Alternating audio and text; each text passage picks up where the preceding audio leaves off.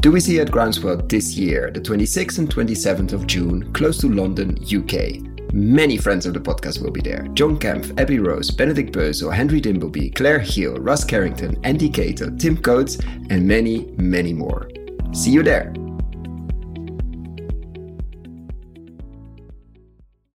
You're going to listen to an episode about trees and tree planting. Why we need to plant millions of trees is known to most of us, but how are we going to do that? And how we're going to choose what to plant where and why to regenerate the 2 billion hectares that are currently degraded around the world.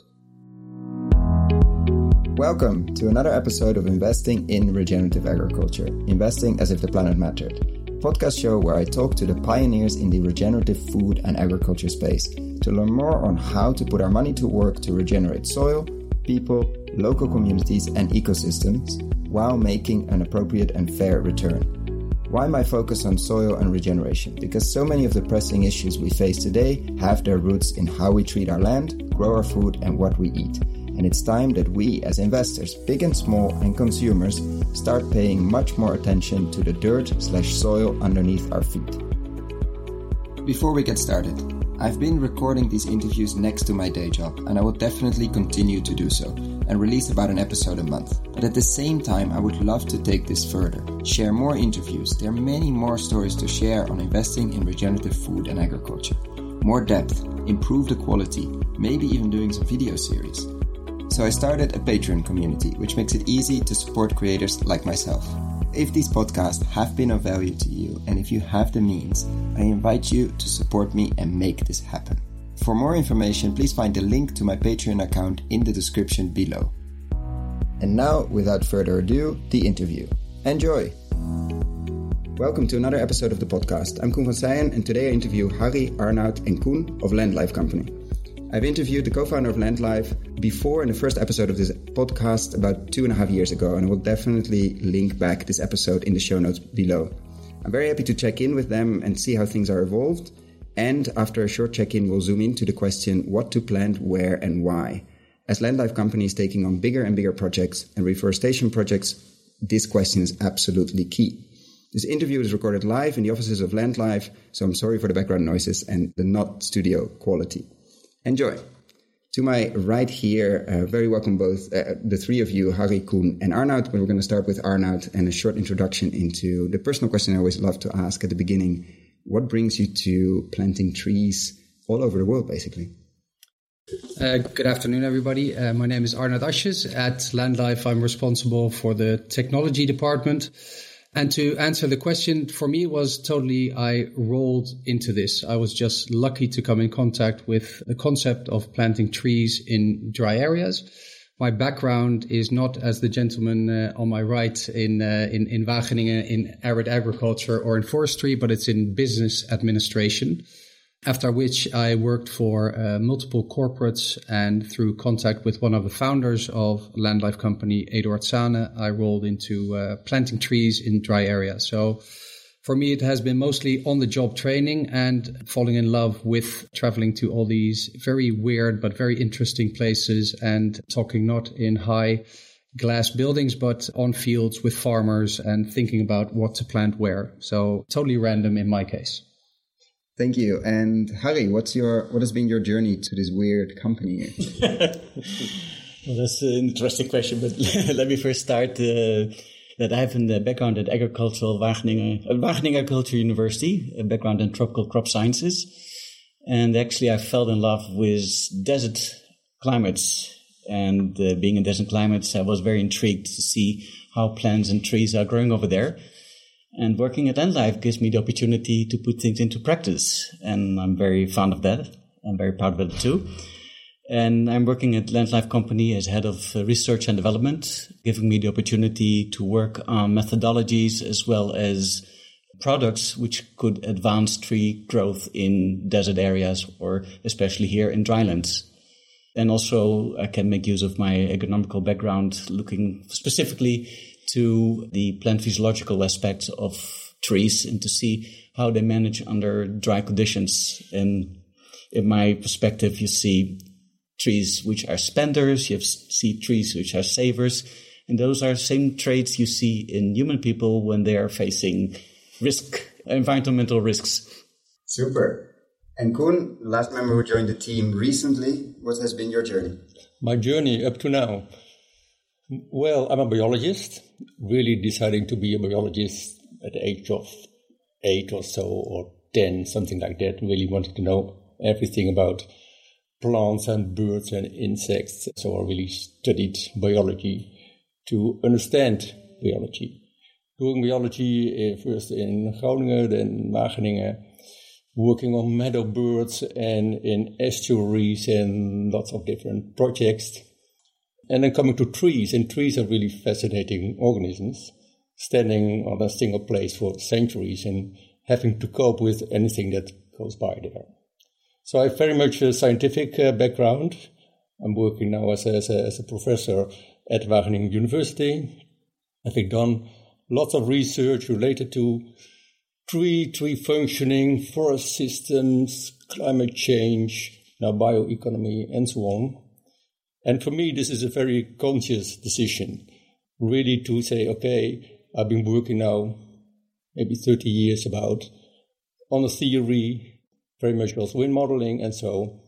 And now thinking, okay, it is really necessary to use trees, to use forests, to sequester carbon, to to protect biodiversity, to protect areas and soils, and to hand them over in a better state to the next generation. So, and let's say companies like this, I mean, the science and the, the government are not going to do this. That is a too lengthy, too inefficient kind of process. So you really need, let's say, a kind of can-do organization. And let's say Landlife is very much a can-do organization, starting communicating with businesses, getting the thing done. So that is really, really fascinating and the next step for me to bring, well, what I can bring in this uh, company, background in science and network and understanding of trees and trees functioning and see to get this operational well in this surrounding. So that's my motivation. Coming back to Arnoud for a second, um, could you give us the last, I wouldn't say two and a half year uh, download because that's quite a bit, but a, a short update where Landlife Company is and now. What are your main focus points that that maybe were different, uh, let's say, three years ago? Sure. Um, just going back to the the total beginning uh, to stretch your question, Koen. Um, we started focused on the cocoon, a product that we use to protect trees and to grow them in dry areas. This probably 2014 and the first half of 2015 was purely on product development. Uh, Harry and I going to the Gamma and the Praxis here in Holland to get uh, uh, stuff to improve the product. Went obviously through a lot of iterations and then started in 2015 in the second half to plant trees in the field and use the product. Many a time we've been high fiving in Amsterdam after a lab test showed that we were either water tightness or it could handle uh, certain stresses and heat.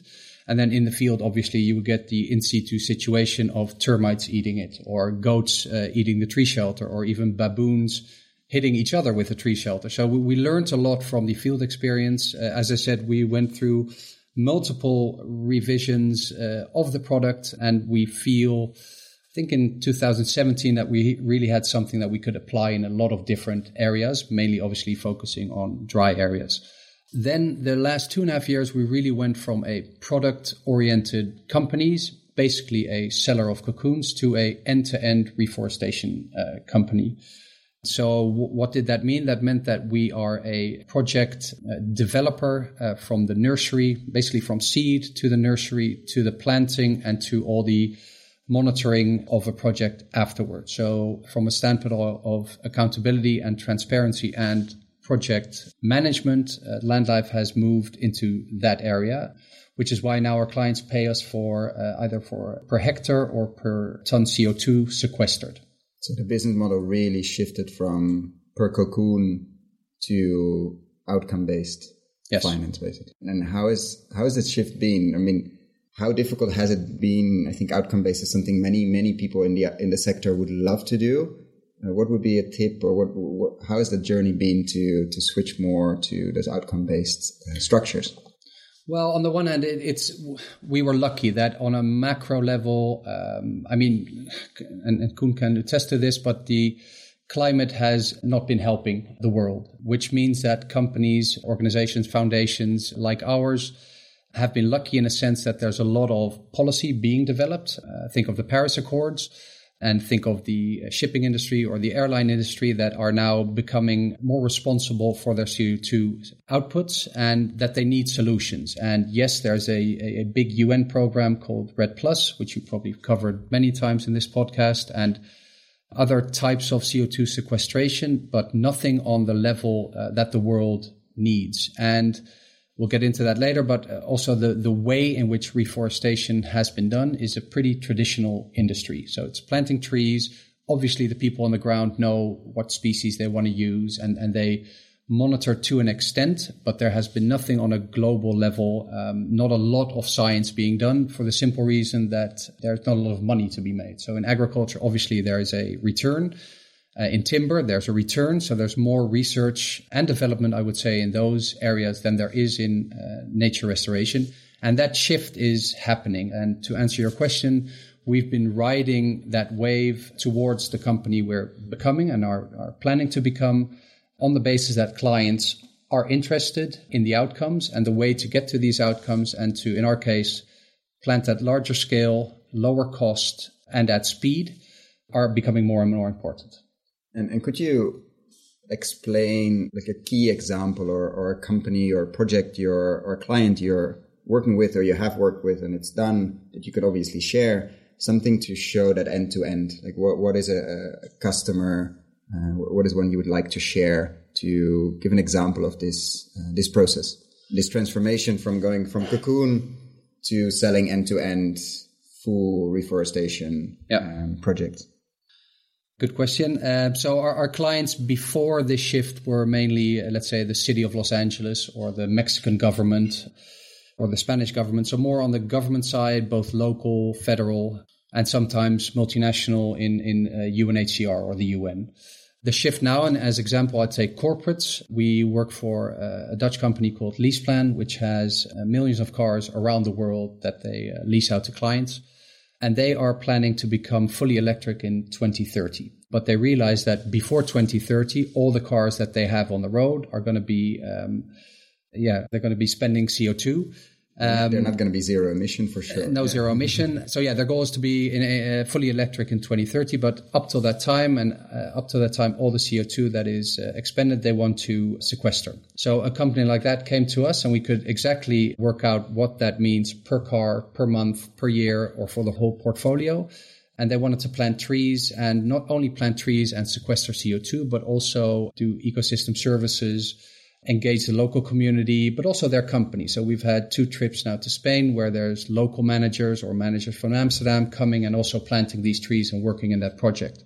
And they, uh, they're a client and they pay us for the amount of CO2 we sequester.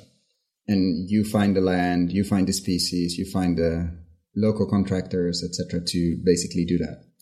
Yes, and, and because that is the, the, the setup, that is also why we are engaging in a process called data driven planting, where we basically want to plant as much trees as possible in a planting season. We want to do it at the lowest cost possible and at the lowest impact to nature. So you can imagine if you use excavators, but also people or, or pickup trucks and you go into the land and you do tree planting that there's a pressure on nature that you would rather do once. And that is why we are keeping the cost down and expanding the scale at which we can do this to make sure that there's also a profit for us. So there's a conscious choice that we made to become a private company.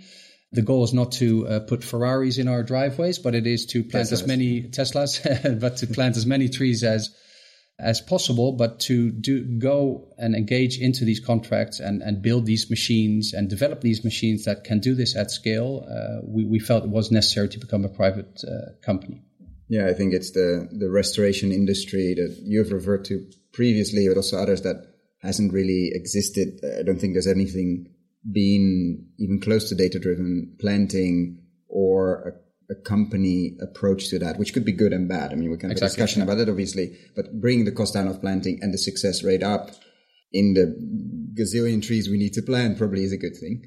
And what's the land like? Like just in, in the example of Spain, that's been what kind of land are you targeting in this case?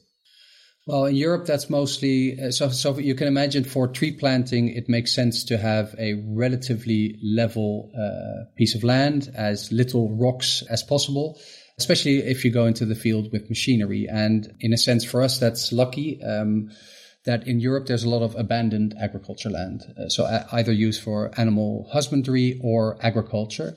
Spain is a good example. Uh, we always joke that the villages in which we plant, the youngest person is 60 or 70. And there's a lot of urbanization in Spain. A lot of uh, youth has moved to the cities to get jobs, don't want to work the fields. So that's another reason why we come in with a lot of mechanization. But these areas are very uh, much of interest to us because there's a lot of erosion going on, mainly wind erosion in, in areas like Spain. They're doing nothing with the land and nature is not coming back unaided. So that's a big issue. I mean, we can debate with Koen probably that in 50 years or 100 years, trees will start and there will be uh, primary species coming back. But to uh, to speed that up is why we plant there.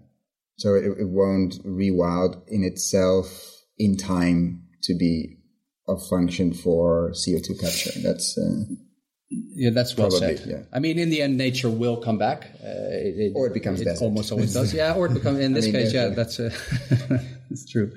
And to stay in Spain, but now switch more to the technical guys on the other side of the table. I mean, how do you have been involved in that project probably from the beginning? What are the considerations when you find a piece of land or even choosing a piece of land?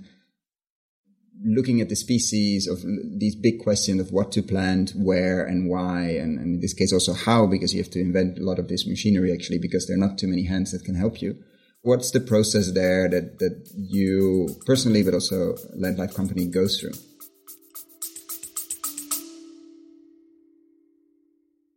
Do you want to learn how to invest, or are you an entrepreneur and want to build companies in the regenerative food and agriculture space? Or do you work in big ag and big food and want to really move the needle? We have developed a new video course for you. Find out more on investinginregenerativeagriculture.com slash course or in the show notes description below. Well, we, we first start to assess uh, soil and climate. It's uh, sort of the combination of the agroecological zoning that we see what are the um, challenges we are facing but we're also looking at the uh, current vegetation. We really like to work with indigenous vegetation and not to introduce species which may become invasive. So from there, you already can work on a short list. And also when you're working in those uh, areas, you also have to look at uh, what landowners would like to have. Because at the end of the day, we would like to have planting trees which stay there for at least uh, decades and want to make sure that uh, the trees which we are planting will not be cut down prematurely. So we also would like to add trees which have additional value for timber or other purposes, which makes it for the landowners interesting to maintain the trees on their lands. And those are sort of, sort of basic uh, considerations. And based on what Arnoud has been mentioning on data-driven planting, we are collecting information on which tree species is growing on which type of soil, under which kind of uh, land conditions, that we can already select the best species on there, also looking into tree provenances, which are genotypes which are ideally fit to that specific area. And just something on, on scale, how many hectares are we talking about here? This is not a few trees on a small piece of land, just in, in terms of just to for the public to have a, an idea of, of size that we're talking about here. We're talking about hundreds of hectares uh, to start off with. And how many trees are that? Well, depending on the, the areas over there, we plant oh, somewhere between 500 to 1,000 trees per hectare. 100,000 trees. And, and when you do the, the, um, the site scouting and the type, do you also look at the carbon potential of the trees? Yes, we do. Uh, Is there a big difference? Because I'm, I'm relatively new to the reforestation uh, sector. What are differences between one type and another one? Sorry, I see. I see Koen actually wants. Okay. well, the kind of magnitude is is huge. Clearly, uh, depending on local conditions, water, nutrients, and so on. But sure, at the low end, two three tons can be stored. Um, two, two, three tons per per hectare per year. Yeah. Okay. Yeah. Sorry. But there's also quite a large difference in the in the um, let's say in the maximum stock that can be stored there. So we have a growth rate, uh, and, and that can be high, but if the turnover is fast, then the, the total stock um, will not be very high. So the, the advantage of dry and poor areas is that it can have vast stocks. For instance, in Spain, there's, there's this, this holm oak system that has uh, used to have a coppice system, a huge amount of carbon still in the roots in the soil. So the above ground is not so high, the growth is not so high, but the amount of carbon that you can store in the system is huge. Okay, C- can you explain that a bit? Because you, you mentioned a number of systems that, that I think we should unpack. All right. Yes, but you have, well, surely you have forest and forested systems where the trees grow above ground and the, the faster it grows, the more carbon you, you store. But in the in, in the long end, let's say that the carbon is more secured in the soil. Surely that's most stable. So the carbon storage capacity of the soil is in the, in the end, on the long term, surely a critical component eh, if you move towards landscape scale restoration. And we need this, the scale is really important uh, there. Is one of the components to consider what can the soil and what kind of different components store not only in rates how fast it accumulates carbon, but what the intent pool that can be captured there. And Those is there a big difference then in types of tree, like the, the type of tree that releases, the stores it or enables this carbon to be stored in the soil? Is that very tree dependent? Yeah, surely, because some trees, I mean, very harder trees, eh, if you're holm oak, stone oak, it decomposes very, very slowly. So growth rate are very slow, but the decomposition is even much, much less. So at the end of the day, you store then much more of, let's say, the, the, the hardwood trees than if you take poplar or willow and so on. Eh? It grows fast, but it's end of the this, year. This storage happens when the tree dies and be, is being absorbed by the soil, it happens through the roots both the roots as but as well as branches and foliage and, and so on. So that whole system, ecosystem and component is really crucial to take into account, and also in your, in your decision of species choice um, and the local. And another thing, what you mentioned, scale. Scale is really important because you have you really build in a forest a kind of forest uh, environment, and the forest kind of creates its own environment in a sense. So tens and hundreds of hectares are good, but at the end of the day, you really need to restore landscapes, catchments. So there you have, let's say, you, you build a fully functioning system, and then you're not only talking about trees. You, you, you do talk about trees, grasses. Surely the most of the carbon will be stored in trees, but the, the spatial component and how that entire landscape is functioning in combination in what people accept. So the role of people there is surely crucial in what you can promise in the end of the day to customers. It's not only the forest, but the local owners need to accept and feel ownership with what you rebuild. If that ownership is not there, you're really making a kind of yes. Then, then the, if, if in the end of the day, what I often say, if you say there are forests, I was just in Nepal, and nobody is allowed to use the trees. Right? Very vulnerable. So in that sense, the, the value of the tree is the value of the match. And with lots and lots of fires there, people put it in fire and it burned because you cannot use it. So that connection to the to the local people, there's lots of community forest and that landscape for you need to connect it, and then you can really let's say, build landscapes which are established and which are durable in the long term. And, and as you, as, as a company, are moving into Mm-hmm. landscape scale, how difficult it is is it to? It's a question for, for three of yeah. you. Let's see who, who, who will answer first. But how difficult is it to to pick the, the places and what to plant where? Like, because it's so vast and you have so many variables. What, what, what's yeah. the process now? Let, let's ask first, like, when you go into a landscape, what's the process now? Is it very manual? You say it's data driven. Are there software Okay, maybe the operation, let's say maybe to, to finish on this, let's say um, ecological component, my, my, what I'm going to bring into uh, one of the elements is, is resilience. And so can we build resilience there? And you said, okay, the, the nature will restore itself. In many cases, it, it will not. If you have a desertification, as you mentioned, it's drying up, then it is a self-enforcing process. It dwindles down. And resilience, the ability to bounce back, is that you want to build a forest, a fully, let's say, natural ecosystem, which is all also bouncing back into the forest system. So you want to create this resilience at the landscape scale. And one of the critical elements there is diversity. That is both in provenances, which are adapted not only to current conditions, but also to future conditions. So that is the challenge. How local do you get, um, given that the climate is going to change to future conditions? That's an element to, to tackle. What is tree species composition? How do you distribute forest, non-forest, and watershed?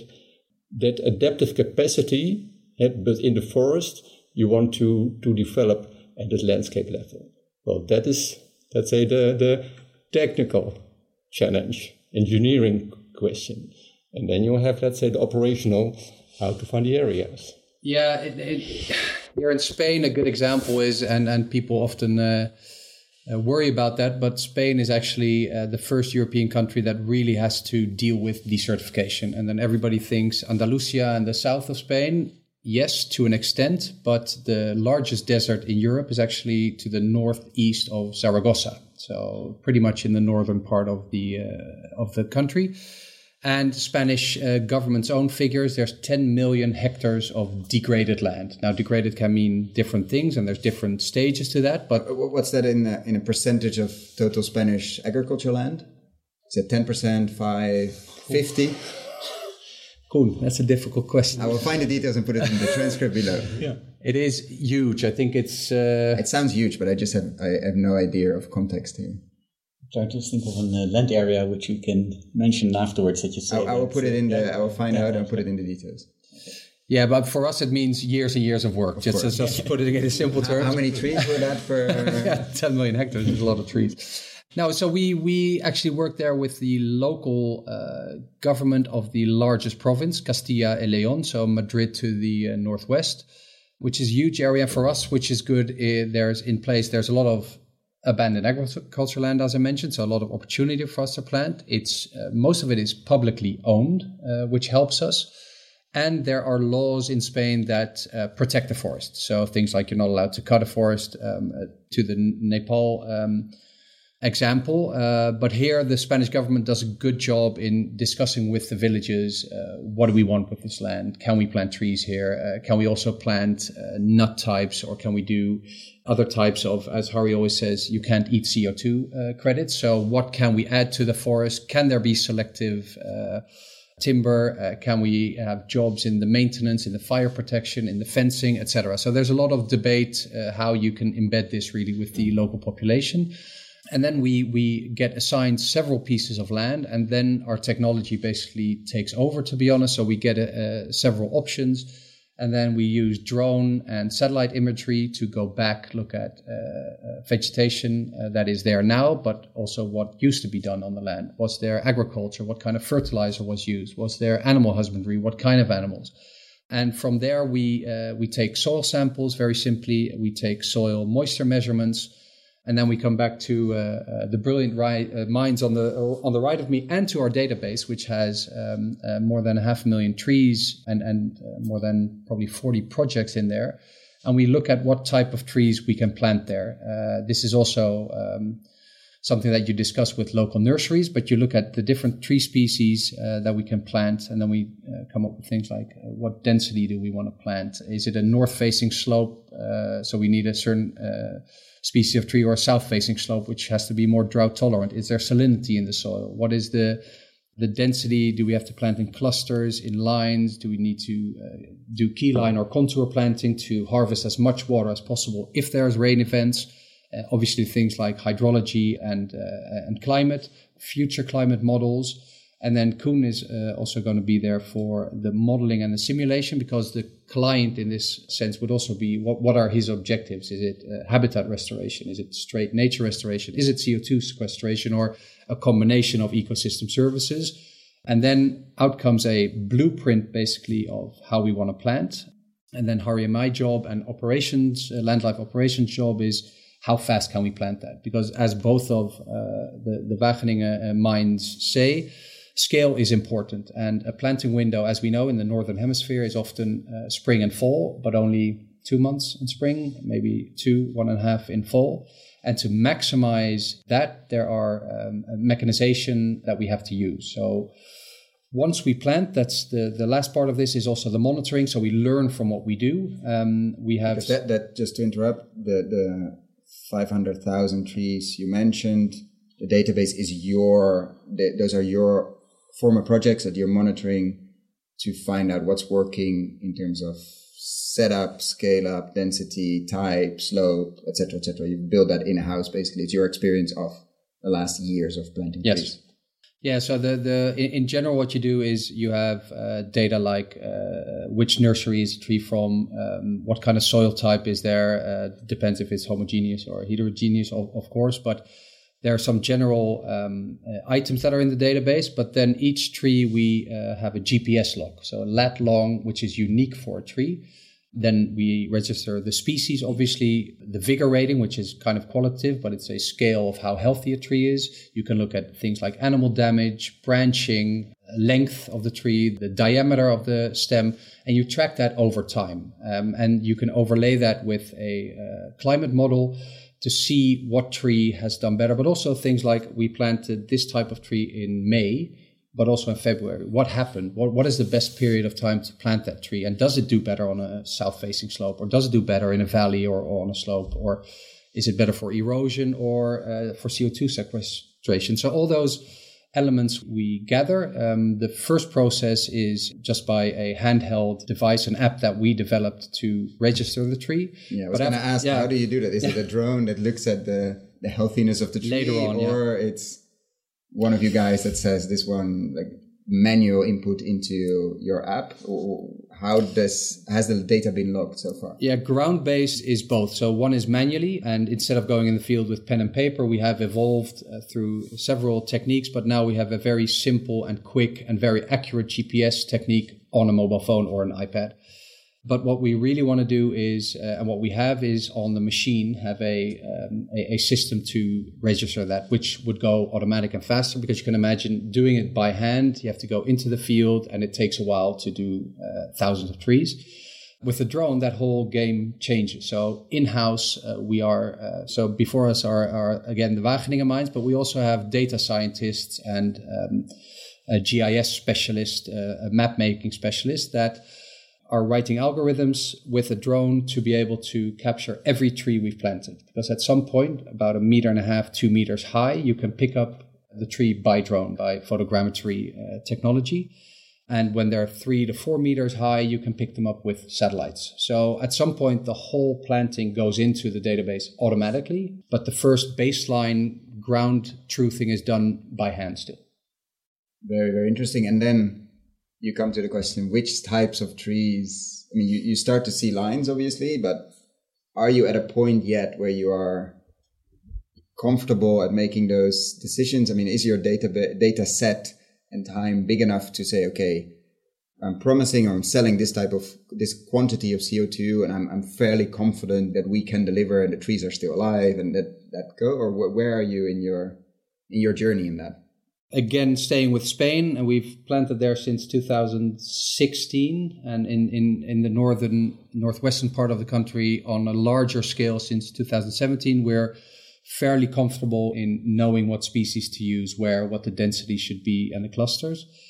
But the using machine learning and artificial intelligence on the scale that we want is probably a year to two years out in other areas. I mean, the goal is at some point. I'm, going to come back in two years to check this, obviously, because we're very interested in who's putting the who, who starts uh, answering almost this question of what to plan where and why, and, and what kind of supercomputer can we use to at least answer part of that. But I think it it makes a lot of sense, obviously, when your data set is big enough and you start to see lines with the brilliant minds of Wageningen on the other side of the table to to speed up a lot of things, especially as larger projects come in. But you say one to two years. What's the biggest hurdle at the moment? Is it software? Is it data? It's uh, well, one is data, yes. Uh, so the amount of data that we need to do this has to be larger, and especially on the machine learning side, uh, it's like teaching a computer to recognize a cat on your screen. You need a lot of images. the goal is at some point to be able to recognize a species, the length, the vigor, all from the sky. So you need a lot of data to do that. Um, for now, we're doing that mostly on our own projects. And as we are a young company and trees are not the fastest growers in the world, that simply is a natural uh, system that will take a little while. But as you can imagine, if we do three flights of a field per year, there's a lot of data coming in, especially if it's 150,000 trees in one area. Then it goes relatively fast. So the two years is maybe on the long side because now Koen and Harry can go into the database and already determine, you know, certain aspects of what to plant, what not to plant, what to do in the fall, what to do in the spring. So there's already decisions that we take based on the data, but that is growing uh, faster and faster as time progresses and as the amount of data that we capture progresses.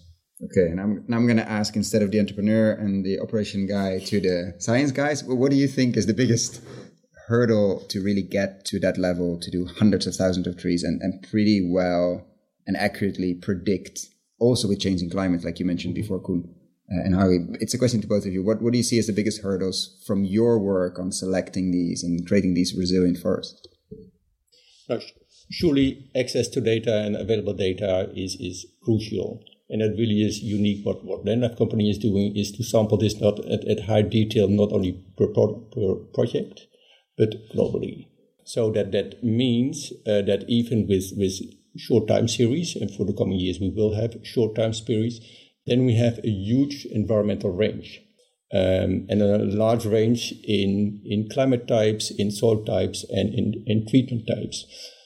So, because that, that environmental range is is so huge, you hope and, and to expect that um, that within years we would be able to give an answer on your question, and surely we can connect what has been done elsewhere. Uh, so there is data available, not a lot compared to agriculture or whatever. But surely there are sites which have longer, longer time series where trees have been measured. We can look back in time if we sample trees and core them and do some dendrochronological uh, time series, which is what, what does that mean? Sorry? You cut a tree and you and you look at the tree rings. So how fast has it been growing at a particular site? That can only be done at a, not comparable. You don't do thousands of trees there but at least you get a, a feeling. Hey, you can do tens, and you say, okay, this has been growing there so fast. That is the kind of information you already can get. Now, surely for the modeling, it is hugely important because without data, you have no use of uh, whatsoever model and no use of whatever brain. Uh, you need the data. That's for sure. And another uh, uh, aspect there, which is critical, is diversity, as I mentioned. Diversity uh, is a kind of risk management approach. So surely we cannot know now which species, which provenance, where to plant and to guarantee growth by so and so much. But we can say, okay, if you have that level of genetic species diversity, maybe at landscape scale, ecosystem diversity, it's okay at least the system is able to adapt to those conditions. And then you have a much more solid argument for what it can deliver. And what is also increasingly clear is that biodiversity as such results in higher productivity of the ecosystem. So you can say, okay, this tree is growing fastest, but if you combine, if you have a given diversity of species, then a system as a whole has a higher overall average productivity. So those are then the aspects that, that you can show and bring on the table already now. I want to be conscious of your time, obviously, mm-hmm. and ask a few a few final questions to the three of you. If there would be one thing, Koen, you could change overnight, you have a magic wand, you, you go to bed and say, that I'm going to change X in the agriculture, land use, restoration industry space, what would it be? Where would we wake up tomorrow morning and we'll see what you have changed? You can think about it if you want, if you have something. What, what you need now is to know where you can work, where you can, can um, make, the, the, where you can plant essentially, uh, where you can, uh, can and are allowed to change the ecosystems. I think that's, that's also a major operational hurdle. Where is the soil? Where is the area available? To work on. I think, and that that's an operational hurdle to connect to people and to see, okay, where the projects can start. So a, a list of landowners open to restoration at would be scale, very, very at scale sure, would be very helpful. yes, at the scale of tens of thousands, hundreds of thousands of hectares. That is really important then to get to the operational phase at that stage, at that scale. I'm going to ask the same question to Hari, obviously. Yeah. well, I, I, really like to see the, put the trees in purpose for mitigation of climate change because that's what's really need to address at the moment. And it's a serious problem, and we have to move fast. And that's, I think, uh, what we're after in this company. And to do that, because I think a lot of people are getting on trees against climate change, the, the bandwagon what would you see? What would you hope?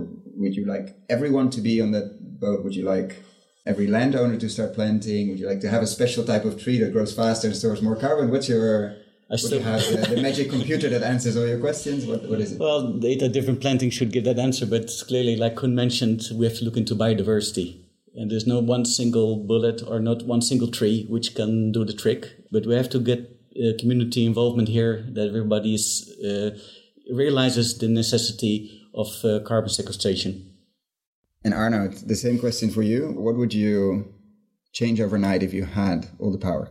I have, I have the most boring answer, but it would be on the policy side. So there's a lot being done on conservation. Uh, the UN does a lot. But for a project like ours to replant trees, to plant trees, so reforestation and afforestation, there's not a lot of policy around it. And it's difficult to see the direct benefits. There's huge direct benefits that we've listed a lot of here, but financially it's still a stretch. But if we would be able to, for instance, CO2 credits, if you could get ex ante instead of ex post um, credits, and, and it's being worked on, but the EU, for instance, it's difficult to, uh, on the certification side, to uh, make that happen, that would be a real boost for not only Landlife Company, but a lot of companies and potential companies that are trying to start up in this space to be able to do a lot more of these projects. Just worldwide, there's, I think, 14 million hectares of uh, forest still being uh, cut down every year. This hasn't changed since the 80s, I think, since I saw those commercials for the first time in the, in the, in the Brazilian rainforest. Um, I won't get into politics, what is happening there now, but there's still a lot of trees being cut, a lot of mining being done. Um, there's not a lot of trees being planted back. And that should become at least in balance. And obviously, there should be more negative emissions in that sense or a positive balance to tree planting compared to tree cutting down. So, yes, conservation, great, uh, should continue. But um, the area that we are starting up in uh, and we don't have a lot of competitors, I would welcome more and more policy to make that uh, possible to plant more trees. And the final question as the audience, um, let's imagine there's a, a theater full of, of active impact investors that are on the tree bandwagon. They're on regenerative agriculture and food and soil restoration. And what would be, obviously, without giving investment advice, what would be a place mm-hmm. to start? Which books should they read? Which documentaries should they do? Which place should they visit? To start thinking about how to put their, their money to work, which could be quite a lot, could be a bit less, but most of us are also investors through our local banks, etc. Where, where would you start your journey if you're interested in reforestation and the restoration industry?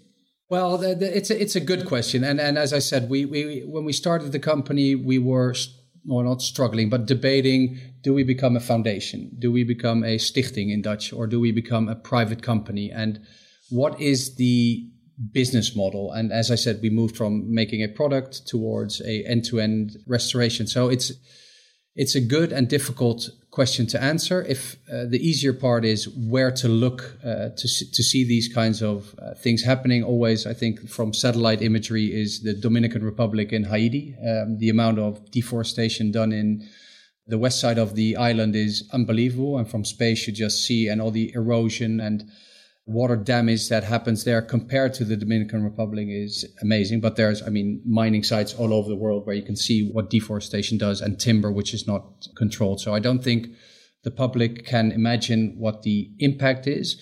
But I would say try to imagine what the, the, the other side of that impact is if you go from brown to green. If you have a, a, a brown piece of, piece of land and you plant trees there, you do it in a smart way, what that looks like in five or 10 years. Um, and that is something that is now doable. It's possible. The technology is there to do this.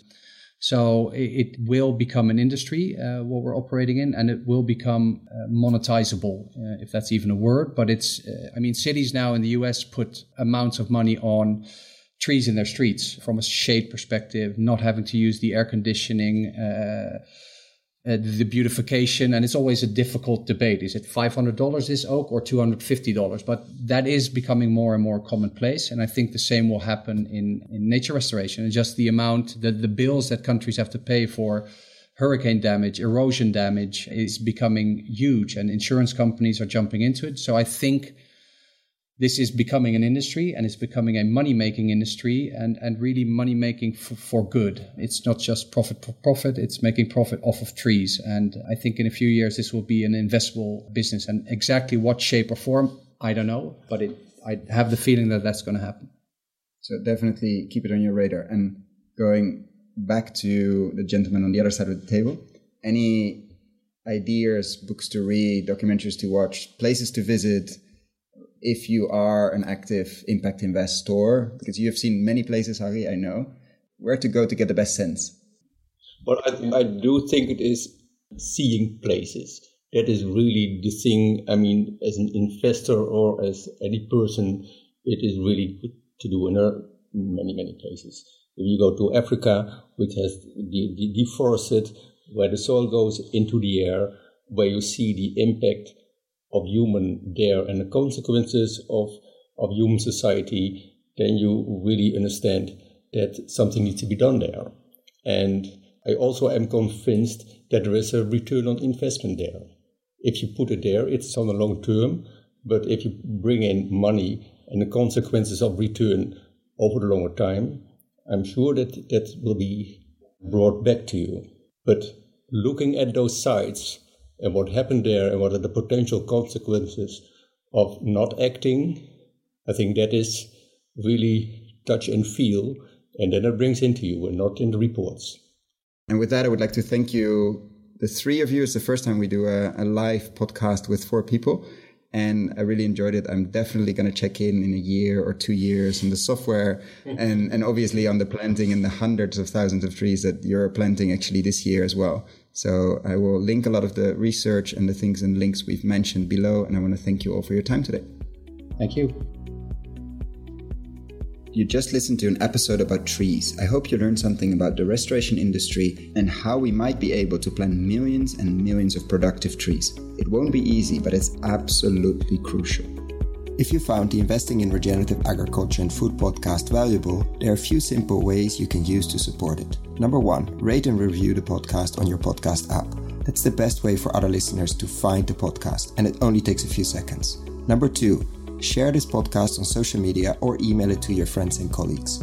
Number three, if this podcast has been of value to you and if you have the means, please join my Patreon community to help grow this platform and allow me to take it further. You can find all the details on patreon.com slash regenerative agriculture or in the description below. Thank you so much and see you at the next podcast.